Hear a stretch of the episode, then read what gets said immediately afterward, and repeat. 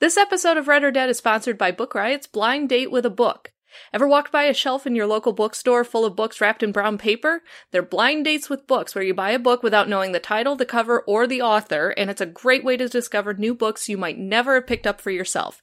We're giving away five blind dates with books. Executive editor Amanda Nelson will take a trip to her local indie in Richmond called Chop Suey and pick five at random off their shelves to mail to five random winners.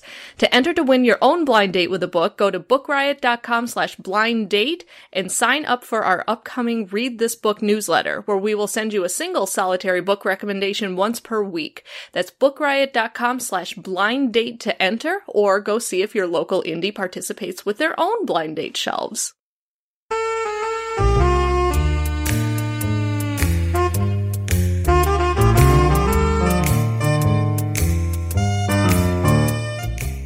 Welcome to Read or Dead, a bi weekly podcast where we talk about the world of mysteries and thrillers. This is episode 62. We are recording on Monday, October 7th. I am Katie McLean Horner, along with guest Velocireader Liberty Hardy, and we are coming to you from Book Riot. Hello. Hello, Liberty. Hello. I was feeling like this is, I think this is like the third time you have guest hosted on our show, and I feel like we need to give you some kind of like semi official title now. Um, I, I've got nothing. Yeah. The the put the actual red in Read or Dead. I don't know the redhead de- dead. Uh, no, I got nothing. I was originally thinking something along along the lines of friends of murderers everywhere, but I'm like, oh, that's not going to work well. Um, so I guess we'll just be the uh, the uh, guest Velocireader. Sure, that works. So I have to I have to ask because it is October. Have you started Halloween celebrations yet?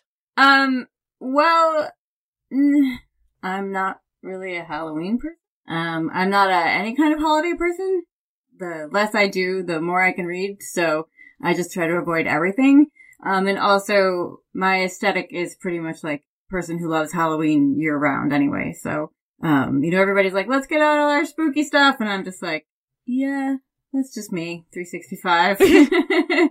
Spooky stuff's already out. I do like appreciate when it comes around every year because there is like more stuff to buy. You know, you can always find some like more cool spooky stuff. So yeah. So I guess I just like Halloween year round. Without it being Halloween year round. That's just your general persona. Yeah. And not having to leave the house.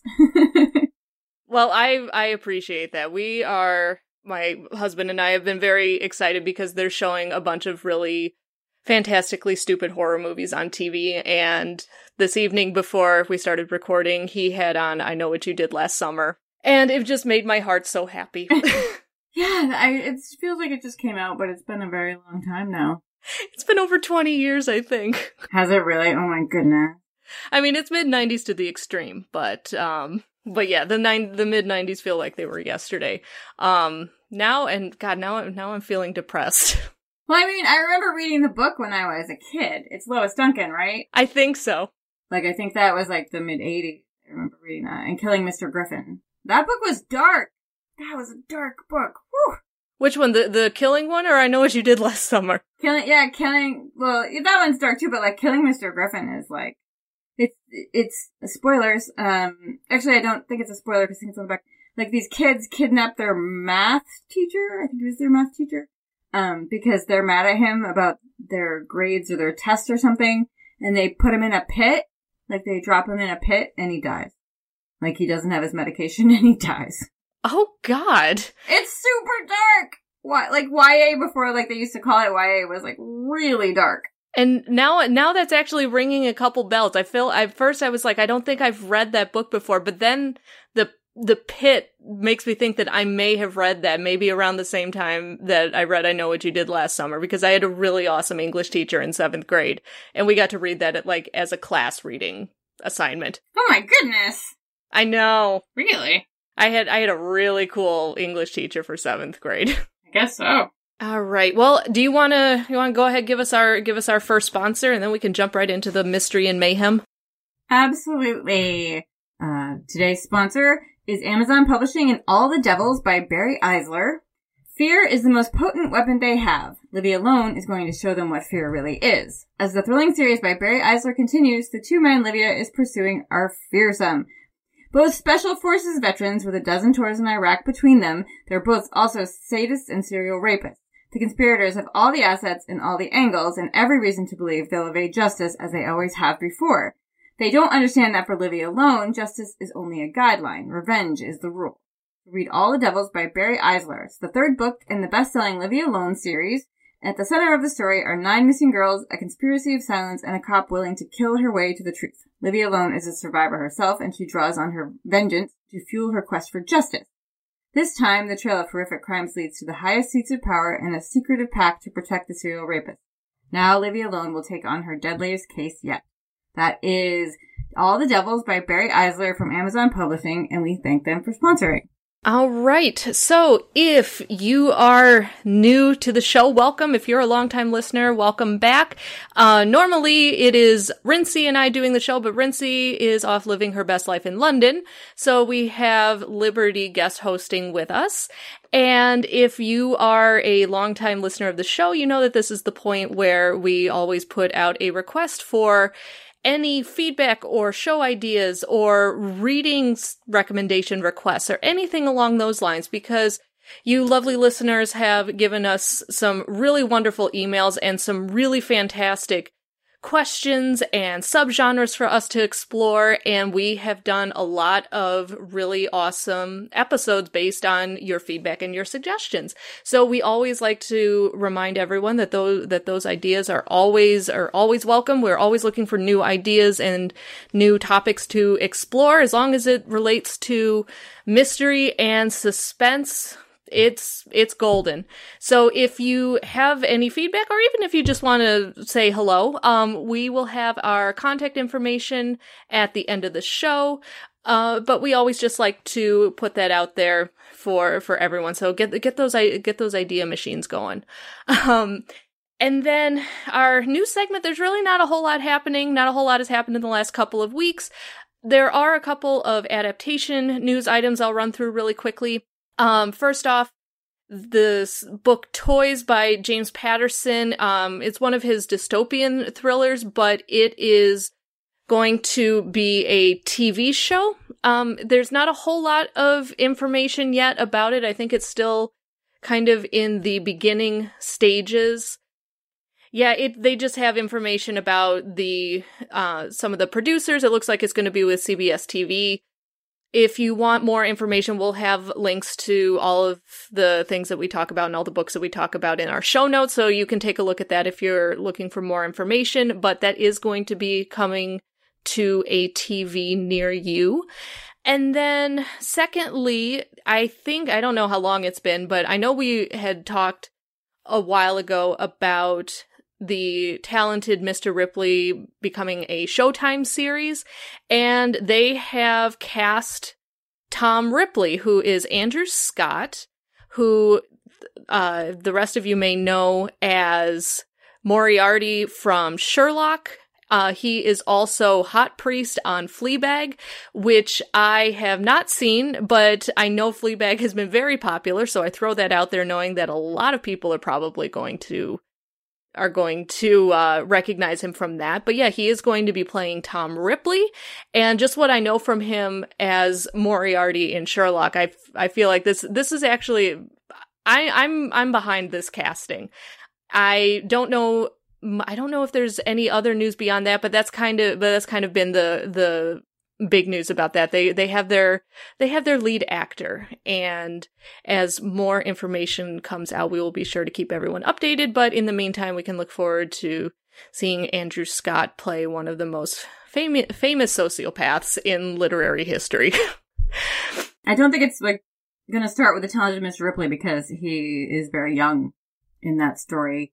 Andrew Scott, while very, very, very handsome, is I think in his 40s. So I think they're gonna draw from like the older books. I think there's four in the Ripley um series. Yeah, four or five, so, I think. Yeah, yeah. So, but whatever. I'll watch anything that Andrew's in. So I don't care.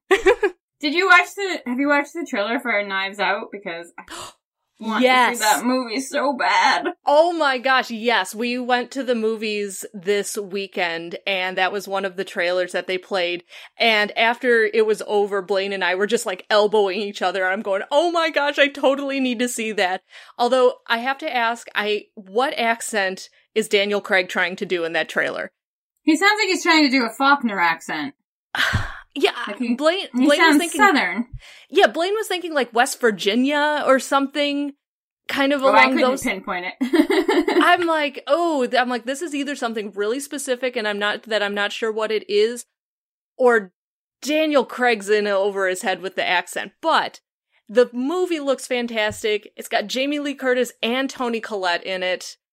I am so excited for that. It looks fantastic. It looks like a like a super super super dark Agatha Christie, like Agatha Christie with teeth. yeah, it's got amazing reviews. Yeah, I can't I can't wait to see that one. And yeah, I am so I am so so so excited for that. And I'm so glad that you mentioned it because that was something that I did want to mention in in the recording this week that it looks fantastic. So I'll I'll make a note here to post a trailer to Knives Out if you have not seen the trailer yet. If you're a mystery fan, you really need to see this trailer. It looks fabulous. All right. So with that, let's I'll go ahead and dive into our second sponsor and then we can dive into the the main part of the episode because I'm super excited for this topic. Anyway. uh, second sponsor is Imaginary Friend by Stephen Chbosky. Single mother Kate and her son Christopher think they've finally found a place to settle down, the small community of Mill Grove. But then Christopher vanishes for six awful days. Finally, he emerges from the woods at the edge of town, unharmed but not unchanged.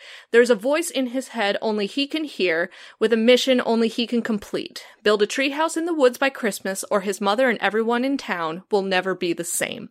So if you recognize the name Stephen Chbosky, that is because he is the author of the number one New York Times bestselling YA novel, The Perks of Being a Wallflower. And this book is totally different from that one, but that is where you have heard his name if you, if you weren't able to place it.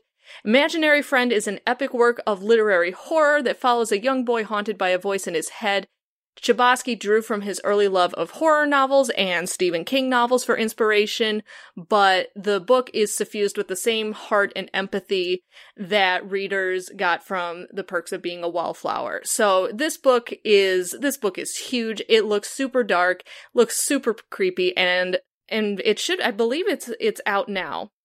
It is. It is out now. So if this sounds like it is up your alley, make sure to pick up a copy of Imaginary Friend by Stephen Chbosky, and we thank them very much for sponsoring the episode. Speaking of Stephen King, he announced another new book already that's coming out in May. I know. If It Bleeds has a cat on the cover. It's like four, it's four novellas. Yes. Yes. I I uh I had seen that I like yeah, a few days ago and then Blaine has been get, has been going through the institute and then he was like, "What? He's got another book coming out already? Oh my gosh. What how is he doing this?" I'm like, "Well, don't worry, we're going to buy it." I I think I own pretty much every book that Stephen King has ever written, most of them in first edition hardcover. So, I'm like, "Don't worry, we'll be picking this one up." But yeah, I'm uh, so excited. Well, all right. All right. Well, I guess speaking of creepy, hey, hey. Um, so it's October. It's getting to be Halloween, and it is the perfect season for picking up a creepy mystery. And so I thought that this would be a fantastic topic, especially for you, Liberty, because I know that you have read plenty of dark and creepy novels. Yes. and with that, I, we each have a couple of suggestions, but I really want you to go first with your first pick because it is a book that I am currently reading and I want to hear your take on it. Well, all right. Well, there's a lot about this book that I can't say. Some people have spoiled it in the reviews, but I don't, I don't like to do that. Um, my first pick is The Whisper Man by Alex North, which is a pseudonym for a British author. It just says like a best-selling British author. So we don't actually know who Alex North is, but um, I love this book. It came out a, a couple months ago. It's about a man named Tom. He is a recent widower. Uh, he lives with his young son Jake in the house that they shared with his wife. Um, she died suddenly. Uh, it's it's been very hard on them, and Jake in particular is having a hard time and they're, you know, they're living in the house that she used to live in, so it just reminds them of it constantly. So he, Tom decides that they need a new start. And Jake, uh, gets it in his head that there's a specific house that he wants to move into. Uh, is in a town called Featherbank. And I'm not going to tell you how he gets it into his head to pick this house, but it's what he really wants. And he ta- he has his dad take him, them there and it's it's kind of like the house is kind of falling apart. It's not like anything special.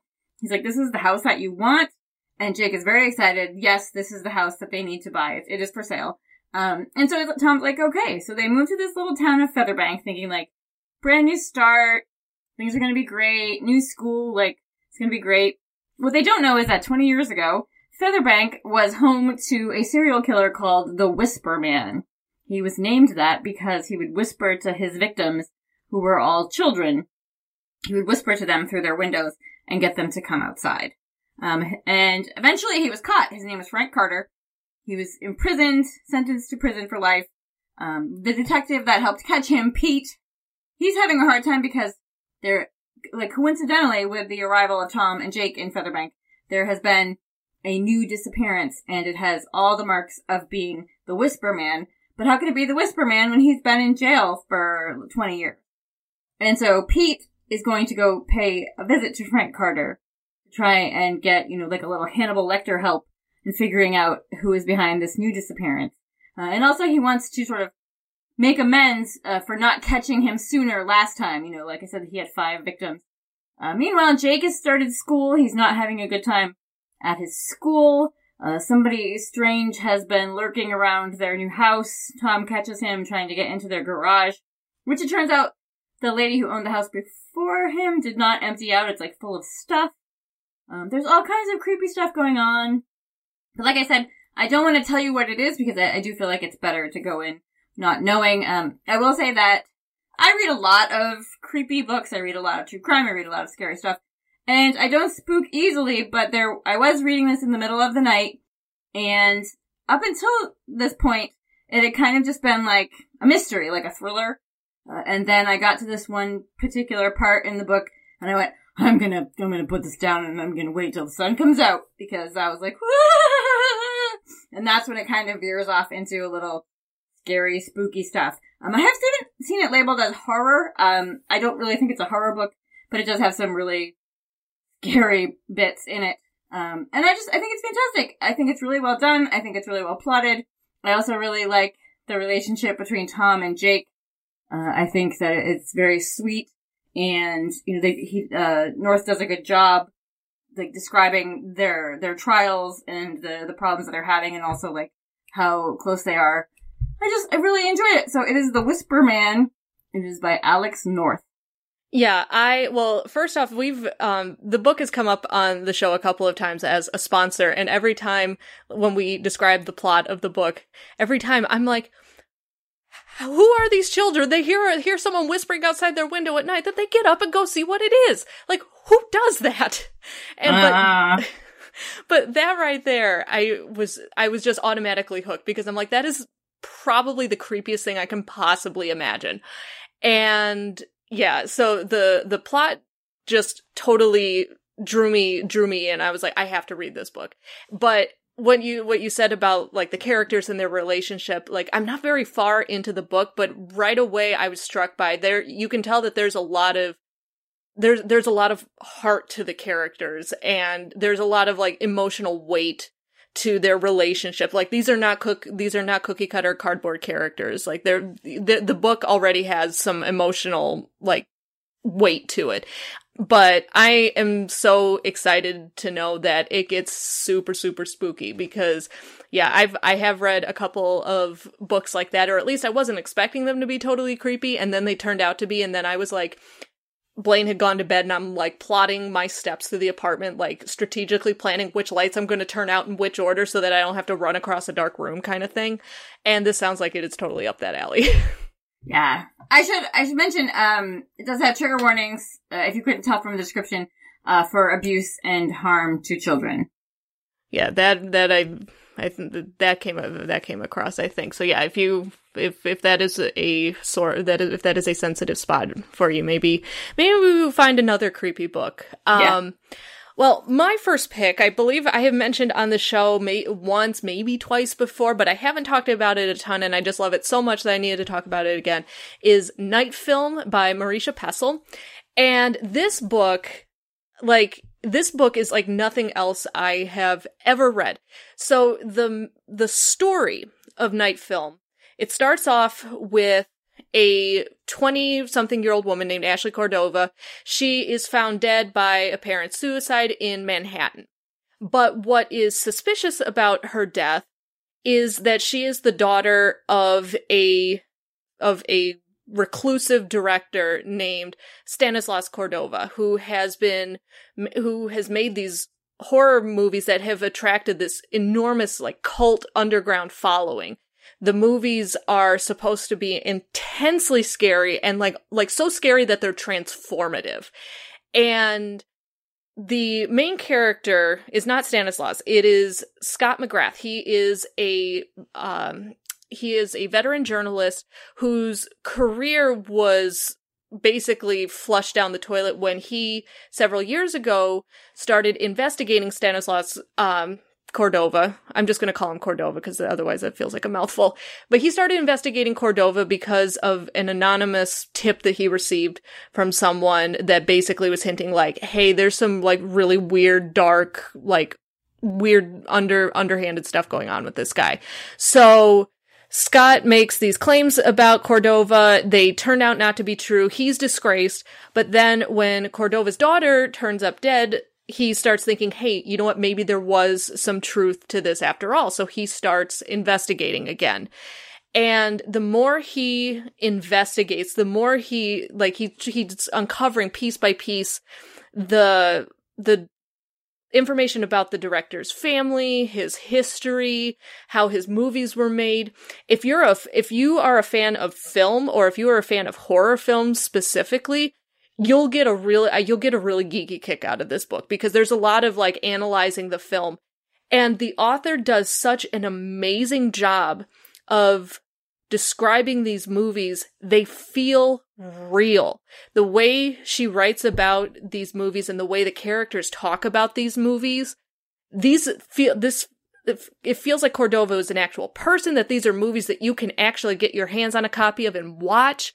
It, it feels so real. And then throughout the book, if you, if you get the print book, interspersed throughout the book are like newspaper articles, screenshots from from websites about the director. There are screenshots from like websites that are kind of like on the dark web and kind of these websites that general that the general internet browsing public can't access. There's just such a layer of reality to this that I have read this book multiple times, like probably four or five times since it was published. Every time I feel like I am reading about something that really happened. This book is it just has like this this dark gritty kind of a noir feel to it but it also has this horror element to it with the movies and then just the truths as or you know are they truths? Are they not? There's there's this blurring between what's real and what's and what's not and it is just such a creepy like mind trippy mystery horror mashup. Like i love this book so much and it really is unlike any book I have ever read.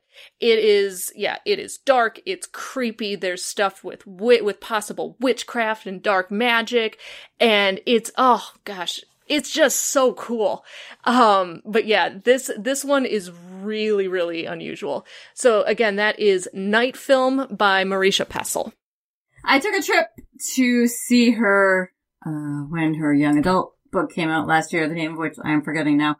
Uh, but I did, I did want to ask her, um, and she confirmed that, um, it's based on Dario Argento. I don't know if you've ever, yes, ever, like, Suspiria. Him. Yes, I still have to watch the remake. I kind of want to see the remake. I haven't watched it, but, um, you know, he was an Italian, he, or is an Italian film director, uh, and it is based, you know, loosely on him. Not the part, like, with the daughter dying and all that stuff, obviously, but, um, the films and his, his, his aesthetic and all that. He's very strange. That is just opened up like a whole new dimension to this book. I've only watched Suspiria, but I know I I I know about his movies and so now I'm like, okay, I've got to make a list of like all the movies that he's made and like sit down and watch them. yeah, there's a really really strange one. Uh it's called I, am not really sure. So it's an Italian film, but it's in English, but it has an Italian title. It's called Phenomena in Italy, but it's called Creepers here. And I believe it's um, Jennifer, oh my god, Jennifer Connelly. I was like, I can't think of her name. Jennifer Connelly's first movie. And, um, it's really messed up. It's like Donald Pleasence and there's a monkey and there's lots of bugs and wow. And then she did Labyrinth like right after that. Well, you, you hooked me. Donald Pleasence, a monkey, and a lot of bugs. I'm like, well, there you go. Sign me up. That's gonna be my next, my next pick. There you go. uh, for my next pick, it is Out by Natsuo Kirino, uh, and it's translated by Stephen Snyder, who also translate Yoko, translates Yoko Ogawa, who is an amazing author that you should read, um, if you've not read her. But, uh, this is Out. Um, a trigger warning, uh, for violence, abuse, and sexual assault, uh, murder, all kinds of horribleness. It is set in Tokyo, sort of like the suburbs of Tokyo. There is a group of women who work the night shift at a factory making boxed lunches. They just sort of like stand there making these up one after another. They know each other. They're not, we, we wouldn't call them like very close, but they they kind of have banded together uh, as a group, these four women at the factory. And then they, they all have, um, relationships of various issues. You know, one of them is, has a husband who's spending his money on prostitutes. One of them has abandoned his wife and left his um, very sick mother for his wife to care for, and she just does because it's expected of her. Um, and then, uh, so one of these women ends up killing her husband. Uh, he is abusive and she kills him. Not really sure what to do. She tells the other three of her coworkers and they decide the best thing to do is to chop him up and dispose of the body. Like you do. Uh, so now they have, they have done this. There's no going back.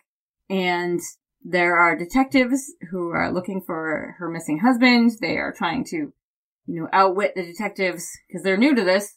They don't go around doing this all the time.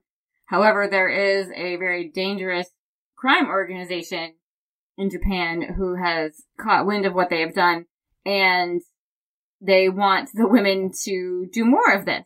They think like, hey, you did a good job, you got away with it. Um, why not here have some more work? And so it's kind of like moves from there.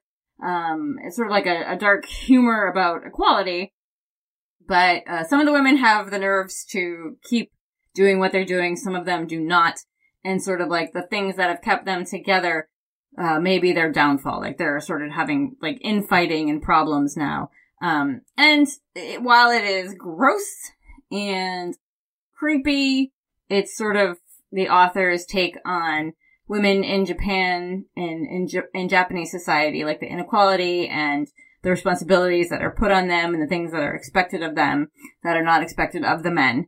Um, and so it's really great. And again, it is called Out by Natsuo Kirino. Yes, I second that pick. I also second the fact that it is pretty gross. Like, if you, if you're not sure if you have a stomach for that kind of stuff, maybe something that's a little bit more on the eerie, spooky side. But yeah, that, that one's pretty visceral. Pat the bunny. Pat the bunny, is that what you said? Yeah. Yeah, it's it's pretty intense. But yeah, I I second everything that you said. It's a really interesting, yeah, kind of like a dark humor, kind of satirical um suspense slightly horror novel. Um but yeah, that that one that one was a trip. I, I was and I realized I'm like, oh yeah, my second pick is kind of a it's kind of a mind trip as well. Um that is the Shining Girls by Lauren Beukes. And the short summary I have for this book is time traveling serial killer. For a lot of people, that's all you need to, that's all you need to know. You're going to run out and pick up this book. Time traveling serial killer. If you need more of uh, a push to pick up this book. Tana French blurbed this book when it came out, like in 2012, 2013, saying that it scared the bejesus out of her, uh, spelled B E J A Y S U S. And I, with that, I'm like, I don't know what other testimonial you need, but, um, so yes, it is about a time traveling serial killer. The serial killer originates in Depression era Chicago. And that's the other thing that, that sells me. I'm from the Chicago area. I will read just about any book that is set in Chicago. So right here, we're just like hitting on all, hitting on all, all my, all cylinders here. So Harper Curtis is the serial killer and he discovers a house in Chicago which allows him to travel through time and kill these quote unquote shining girls. These women that he doesn't know these girls, why they must be killed. They're from different time periods, 1950s, 1980s. Like he's kind of using the, he can use the house to travel through time. He doesn't know why he needs to kill these women, but he does it anyway. And then he also leaves behind an object from his previous victim like as a calling card. So like he kills one woman takes something from from her body or from that scene and then he goes and he kills another one and he leaves that object. Takes another one kills another woman leaves that object. So he's kind of like leaving like this time traveling breadcrumb trail. And Unfortunately for Harper, one of his victims, Kirby, she's he travels to I think like the 1980s, I think, some somewhere around that time.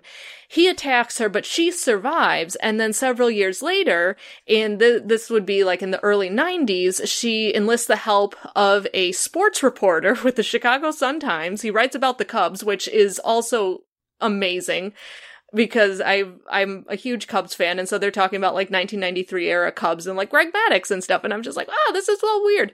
Um, but anyway, so she teams up with this guy to help her track the serial killer down. This book is bonkers, absolutely bonkers.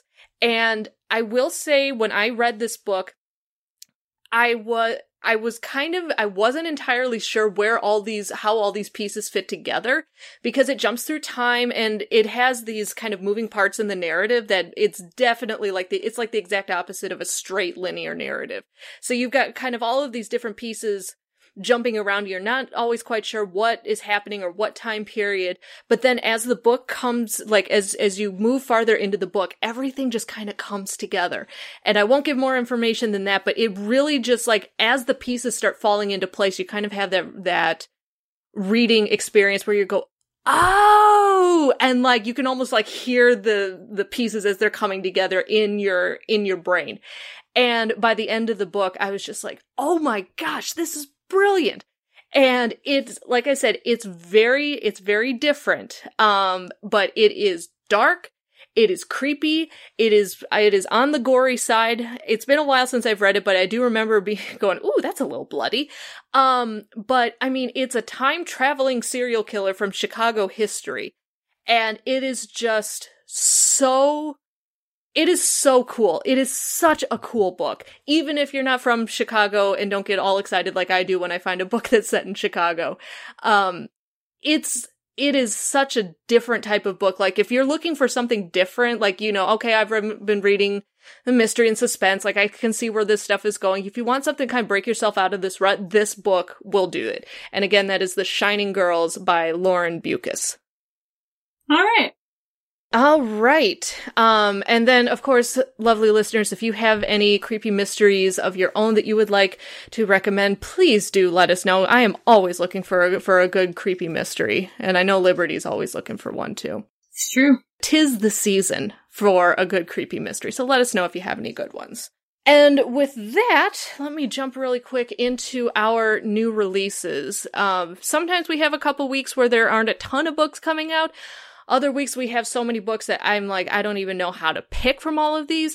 This is one of those time time frames. We've there are so many mystery and thrillers coming out in the next couple of weeks. So I had to work really hard to whittle it down to just a few books. Um so just keep your eyes open. There there's some really cool books coming out next couple of weeks. So the first one that I am going to start with is out to, well, it's out on October 8th, which is tomorrow from the day that we are recording this. By the time you're listening to this, it will already be out. It is called Remember by Patricia Smith. It's a debut psychological thriller. the main character is Portia Willows. She's a senior in high school in LA. And she's dealing with the aftermath of an accident that took the lives of her mother and sister, and she finds herself forced to face her own memory, which may not be quite what it seems. But Portia suffers from severe social anxiety disorder that prevented her from having any sort of life, while her little sister Piper was her best and only friend. Now, five years later, Portia is forced to recall the events of the past while being questioned about a horrific crime she doesn't remember. During those years, Portia had created a toxic, agoraphobic life with her father, with cigarettes and alcohol her only companions, unable to cope with her loss. That is until Ethan Torque moved in across the street and changed Portia's perspective in ways she could not possibly comprehend. But the truth always catches up to you, and fantasies never last. So this, again, this is a debut psychological thriller. So if you're looking for a new author to try, definitely take a look at Remember by Patricia Smith, which is out on October 8th.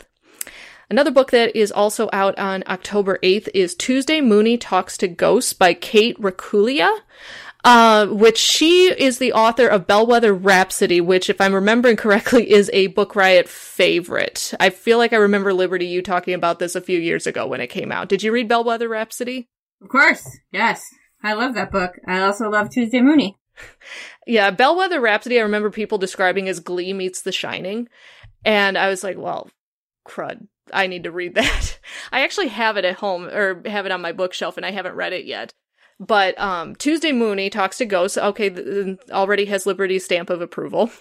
but Tuesday Mooney, again, we have kind of this loner character. She keeps to herself, kind of socializes begrudgingly, spends much of her time watching old Twin Peaks and X Files DVDs. Oh my lord, can I relate?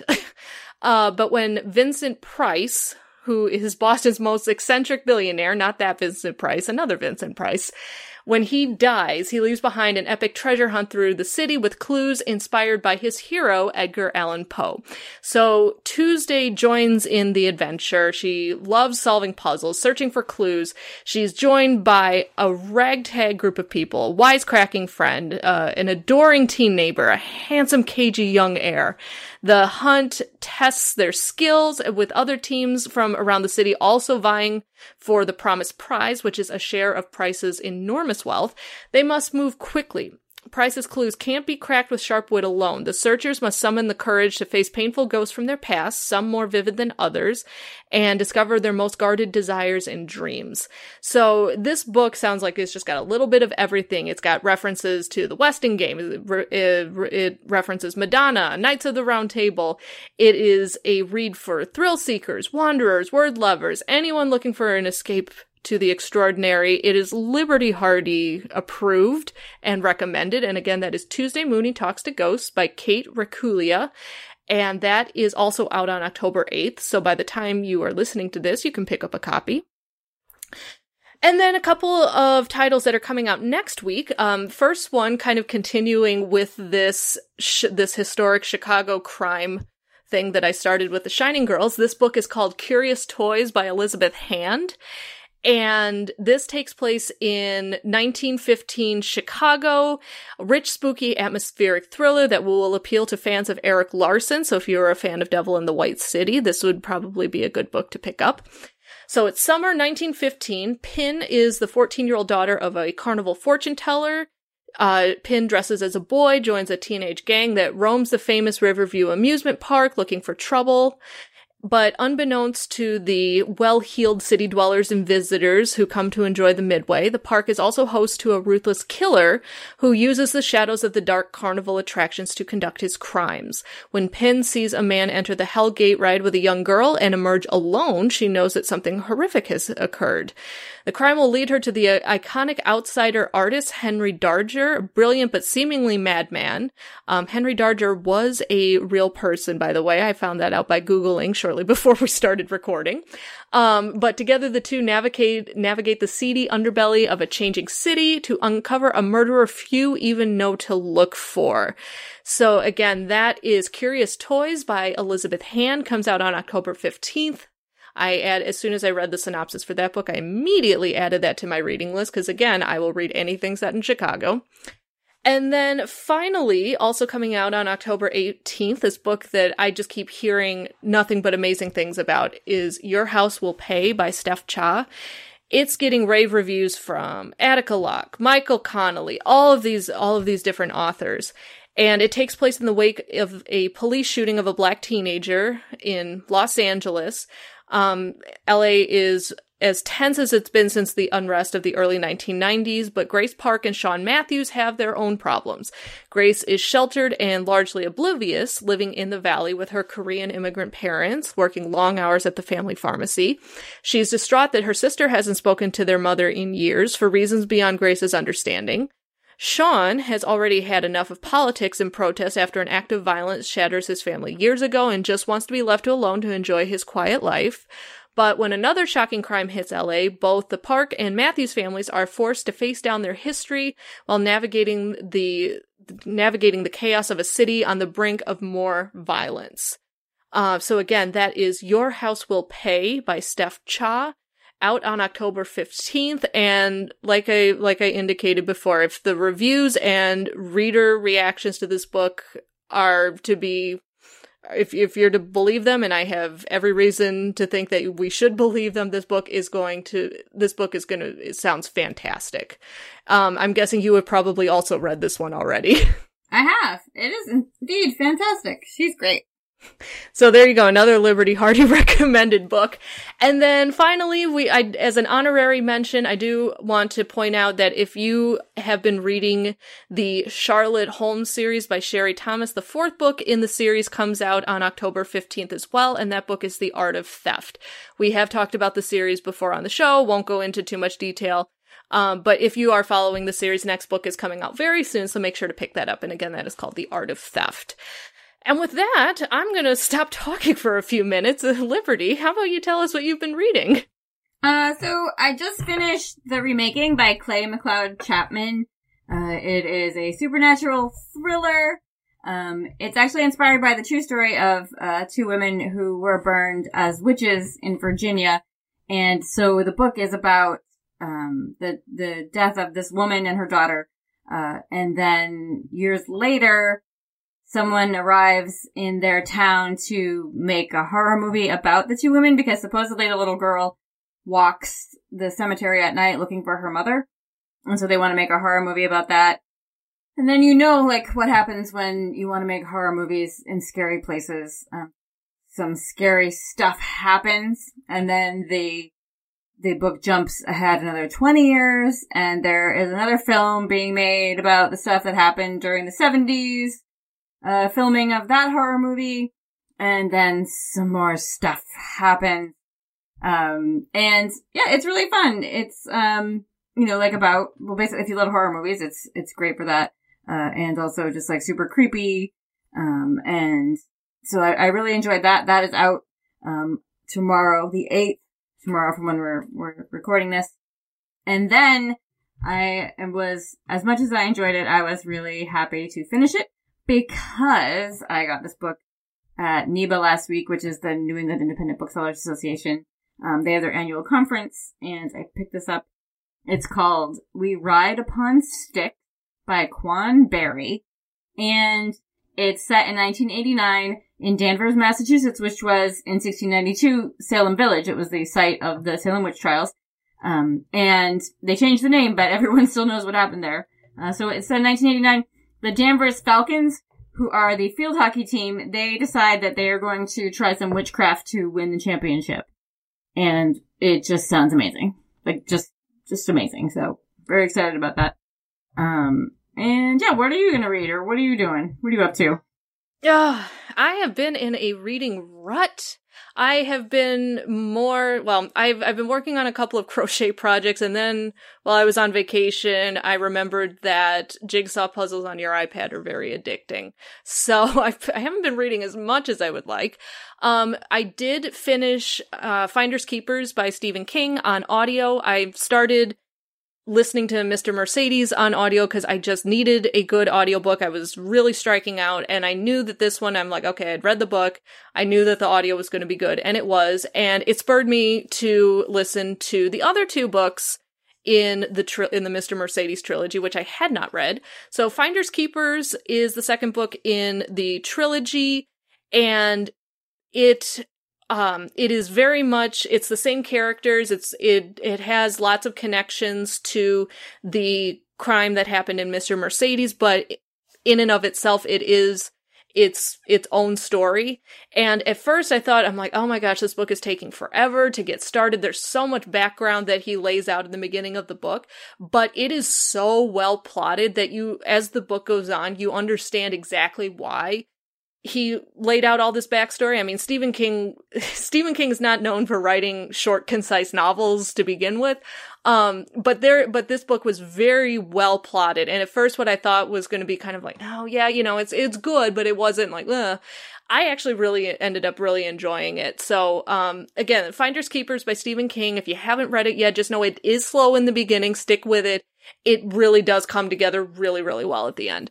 Um, and then, like I mentioned earlier, I'm starting The Whisper Man because, yeah, like I said, I knew it was, I knew it was creepy and had gotten a lot of really good reviews. And then Liberty talked about it on the show, so I'm literally, after we finish recording, I am gonna go pick up the book and put my puzzle game away and read some more because I am really looking for something, for something good and spooky. Like I said, tis the season. Well, that'll do it. Yep. Oh my gosh, I'm I am so excited, and I I don't know why. I've I've like I've been looking for a good spooky novel, and I just and I'm like, well, I could reread something. So I'm really hoping that the, that this one hits the spot. So, well, can, before we finish, can I tell you one more thing? Yes. Okay, because I tell everyone about this because it's my favorite thing.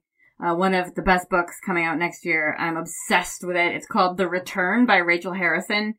It's a novel about these four friends who uh, got together in college uh, these four women, they became very close friends, and after they graduated, they live in different parts of the country, but they're all, you know, they text each other all the time, they talk on the phone all the time, they see each other at weddings and stuff. Uh, one of them, one day, goes on a solo hike in Acadia, uh, in, which is in Maine, because Maine is a scary place, and doesn't come back. And so the other three friends, they're all devastated, her husband is devastated, the police are looking at him, you know, they're trying to figure out if he did something to her, but he's cleared. Um, and they they have a funeral because they, she doesn't come back. Um, and then two years to the day of her disappearance, she returns. They find her sitting on the porch of her house. She doesn't remember where she's been. She's wearing the exact same clothes that she left in. Um, and so everyone's like, okay, uh, well, yay. Um, but, but, you know, they don't want to press her. She doesn't remember anything. So they decide to have a girls' weekend away to sort of like celebrate that they're all back together again. But the woman who walked into the woods is not the same woman that walks out of the woods and really scary things are going to happen at their hotel. Yes. It's so good. It's so good. Because at the heart of it, it's really about female friendships and, you know, they, their, their interactions and the things that they went through when she was missing. Um, but it also has absolutely scary, gross horror stuff in it. Yes. So oh. mark it down. It comes out in March. Oh, it is already on my list, and I am going to keep an eye out for that because as a librarian, I we get free arcs delivered to the library on a weekly basis. So we don't get everything, but I am definitely keeping an eye out for that book. Well, you can't miss it because the cover is amazing. It's bright fluorescent pink and has like a chair in the middle. Cover. I'm. I've oh, that my book. desktop. Yeah, that book. Okay, I know which one you're talking about now. I will definitely keep an eye out for that one. That sounds fabulous. Oh, it's so good. But if you don't like scary books or or sort of ambivalent about scary books, do not read this one because it's it's really alarming. Well, I alarming is my middle name, so so I am definitely I'll I'll be the guinea pig. I'll read I'll read it and then give everyone a watered down review. Um so you can decide if you want to read it for yourself when it comes out. All right. And then that is the show. Thank you so much to Liberty for joining us as our guest host. And thank you so much to all of you lovely people for listening. For show notes, make sure to head over to bookriot.com slash listen. We will have links to all of the books that we talked about, even all of the surprise recommendations that Liberty had. Um, we will have links to the articles, to the trailer for Knives Out. If you enjoyed this podcast, definitely leave us a review on Apple Podcasts so that others can discover us.